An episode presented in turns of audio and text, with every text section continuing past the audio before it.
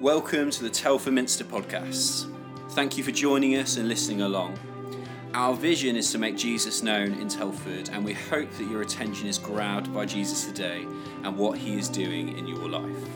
We have now moved into the completed Minster space on Southwater Square in Telford, and we'd love to invite you to come along and give church a try at our 4 p.m. gatherings, every Sunday opposite Wilco's and above Novella Lounge.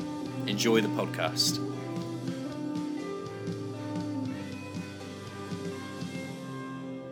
So today's reading is taken from 2 Corinthians chapter 5, starting at verse 1. For we know that if the earthly tent we live in is destroyed, we have a building from God, an eternal house in heaven, not built by human hands. Meanwhile, we groan, longing to be clothed instead with our heavenly dwelling, because when we are clothed, we will not be found naked. For while we are in this tent, we groan and are burdened, because we do not wish to be unclothed, but to be clothed instead with our heavenly dwelling, so that our mortal... So what is mortal may be swallowed up by life. Now the one who has fashioned us for this purpose is God, who has given us the Spirit as a deposit, guaranteeing what is to come. Therefore, we are always confident and know that as long as we are at home in the body, we are away from the Lord. For we live by faith, not by sight. We are confident, I say, and would prefer to be away from the body and at home with the Lord.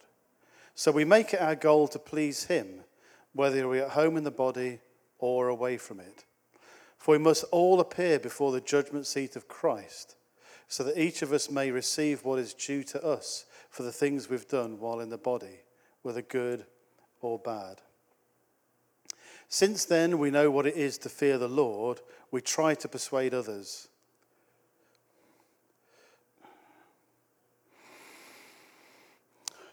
What we are is plain to God, and I hope it is also plain to your conscience.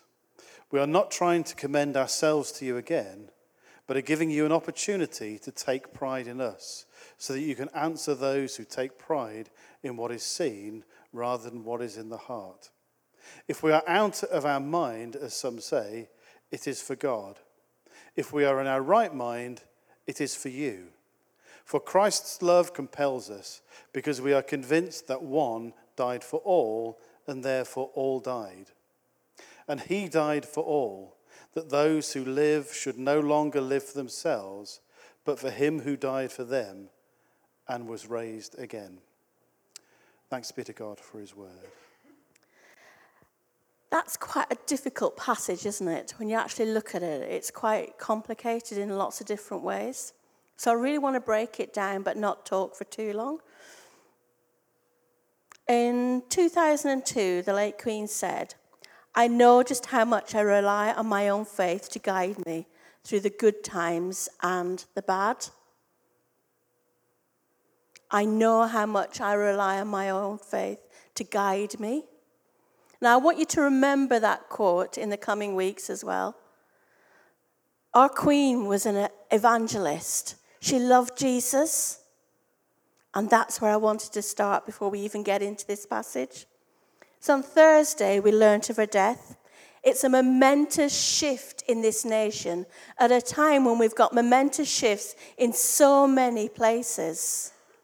Economic shifts, government shifts, where people are looking and going, I don't know where my stability is. Now, I think I'm probably about the oldest here.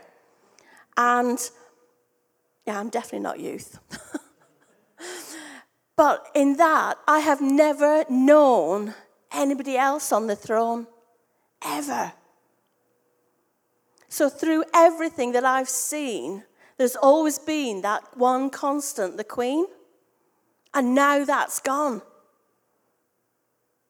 So where do we put our stability? Where do we look to? passage that we're looking at today puts us face to face with death. And it's not a subject that many of us are comfortable looking at, is it? We don't tend to actually even talk about death. We use different euphemisms for it. They've passed, they've kicked the bucket, all sorts of different things, because we actually don't want to face the fact that at a certain point, each and every one of us here will die. We have to face that. And this passage is absolutely in our face there. But what it says is in the first line, for we know that if the earthly tent we live in is destroyed, we have a building from God, an eternal house in heaven, not built by human hands. So when this goes, we have somewhere else to go. In verse 5 it says, now the one who has fashioned us for this very purpose is God, who has given us the Spirit as a deposit, guaranteeing what is to come. Did you hear that? Guaranteeing what is to come. Clearly, death is not the end. It is not the end. And his Spirit in us tells us this. But that's when we know Jesus. That's when we're raised up with him. That's when we have Jesus living in us. And that's where we get our guarantee from. That's where we get our stability from, where we know the answer to these questions, not what it looks like, but we can have a peace as we approach it. In the upside-down way of the gospel, we have the ending first, don't we? It starts at death. And then we have that guarantee of what is to come for those who believe in Jesus. But what about the now? This passage is saying, yes, there is death, but what about now? How are we going to live now? Paul wrote 2 Corinthians to be used for such a time as this. Paul's theology was never about isolated individuals. It was never about isolated people. It was always written to a community. He writes to the church at. In all his letters, he writes to a whole community because he believes that community is the way that we learn. Community is what we're built for. And he was looking to radically shift a first-century culture from being orientated in me, to a place where deep, incredible relationships were formed, based on having a communion with the Messiah that put Jesus at the very heart of everything, at the very forefront of everything. Is that not what you desire? That deep relationship with community? That depth of fellowship with others that says, this is who Jesus is. And slowly we untangle, who am I? Where's my identity? To actually, who is this Jesus in my life? Our focus shifts from us to Jesus. We step from the, I'm not sure where I'm going, I'm not sure what I'm doing, to actually the one certainty, the thing that anchors us is Jesus. I love how in the Bible, every time there is a question, God comes in and says, I am.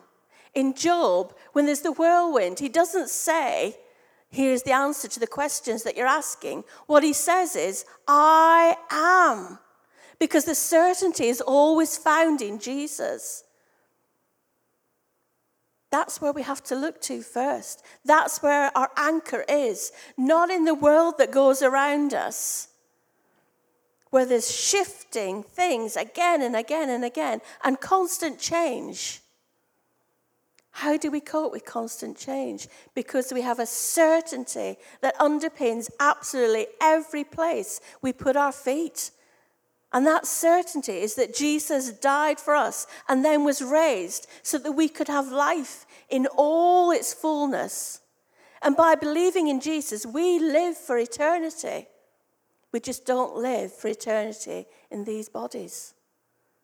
But that Spirit in us guarantees us that. 2 Corinthians speaks of his ministry as being a ministry of the new covenant. In chapters 3 and 4, hearts are changed. When you came to believe in Jesus, were your hearts changed? Because I know mine was. My heart shifted totally. 2 Corinthians 5 is talking of a new creation in which nothing remains the same. And it's talking about a ministry of reconciliation which brings peace and forgiveness and restoration and love into our lives. That's what we want, isn't it? Into our lives and into the communities that we belong to, into our families, the ones that know Jesus and the ones that don't yet know Jesus. And it's also a place of sanctification as well. Sanctification is a really old-fashioned word, isn't it? And we don't use it often. But it's a word that means the action or process of being freed from sin, being made holy. But the process of sanctification takes deliberate action on our part. And that action is to believe in Jesus. That's the first step. And that's what Paul's calling us to again and again and again. He's calling us into relationship with this Jesus. If any of you know where Paul has shifted from, he was the one who persecuted these people. He was the one who held the coats and watched them be killed. And then God got hold of his heart and shifted him from being Saul to being Paul. His heart changed. He saw things differently. He became part of a community he was prepared to fight for and die for, because it was not about him anymore. It was about Jesus. And we have an imperative to work at this at all levels, in all the places that we go to. We talk about people that don't believe in Jesus, but I love the fact that they don't yet believe in Jesus. There is a call on every single person alive at this point now, speaking into their very hearts, calling them by name, just as we were called by name, just as our Queen was called by name. And she stood there and she declared Jesus again and again and again. This is the good news which transforms us and makes us, precisely for that reason, take responsibility for living out this incredible gospel in the new world that God has launched in this message of the Messiah, Christ Jesus. Verse 14 says, "For Christ's love compels us, because we are convinced that one died for all, and therefore all died." What does that mean? It means as Christ died for us, we identify with that. Just as he died, I die that Christ may live in me. I'm not important. But weirdly, even though I'm not important, he knows what I love. He knows what I need. And he fills my heart. Seek ye first the kingdom, then everything else is added. It's never about seeking our identity. It's never about seeking what we want first. It's always about seeking his kingdom. And in that, somehow, we land in the place where we feel fulfilled, where we feel whole, where we feel set free, because Christ came to set us free. He died so that we would be free, and he rose so that we would understand this. That spirit that lives in us guarantees this. So is Christ's love compelling you? Are you hearing him call you by name for such a time as this? Are you hearing his heartbeat now? That rhythm again and again and again. Each of us at this very point are being called by name. He's speaking to us individually now and saying a myriad of different things, the things that we each need to hear now that lifts us up.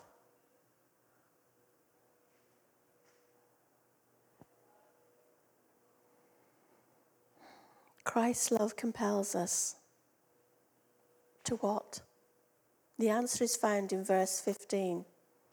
And he died for all, that those who live should no longer live for themselves, but for him who died for them and was raised again. A community prepared to live for others. That call on us is as a community prepared to live for others.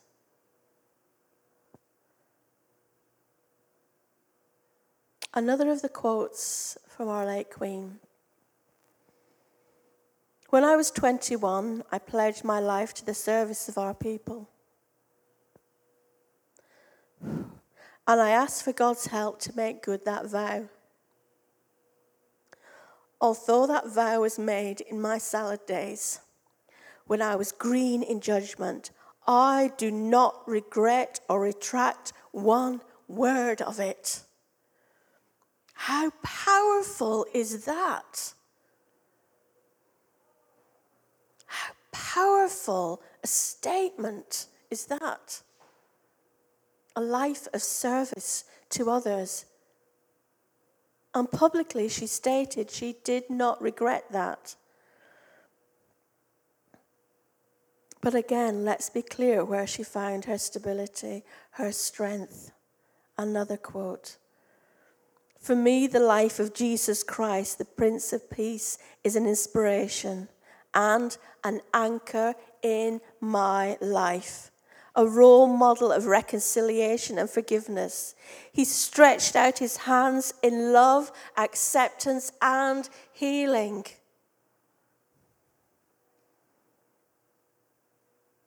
Her stability, her anchor was in Jesus. Galatians 2:20 says, my old self has been crucified with Christ. It is no longer I who live, but Christ lives in me.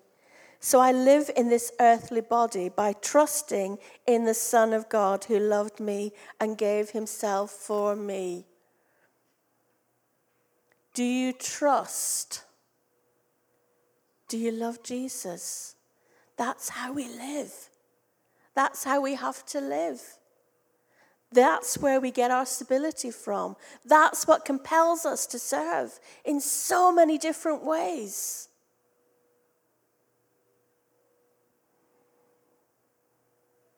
There's an old prayer, St. Patrick's Breastplate. And I think some of you know it already. Would it be okay if I prayed that over you to end this? Is that okay? I bind unto myself today the power of God to hold and lead. Christ be with me, Christ behind me. God's eye to watch, God's might to stay, God's ear to heaven, to hearken to my need, Christ before, beneath, beside me. The wisdom of my God to teach, God's hand to guide, God's shield to ward, Christ be near me, Christ above me. The word of God to give me speech, God's heaven's host to be our guard, Christ in hearts of all that love me.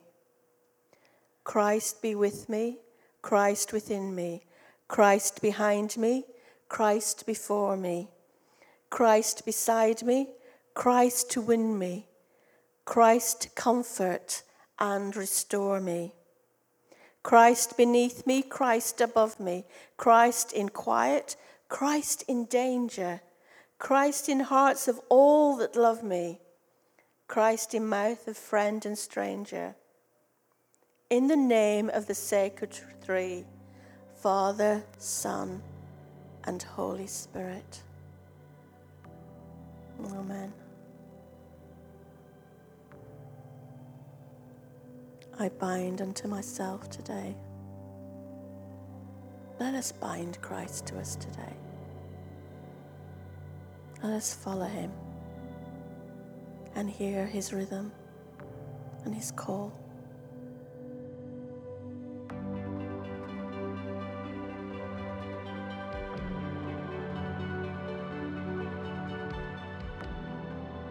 Thank you for joining us. We hope it blessed you. For more episodes and teachings, you can subscribe to the podcast, leave a review, or even share it on your socials. Tag us at Telford Minster on Facebook or Instagram. For this and more, head to telfordminster.org.uk.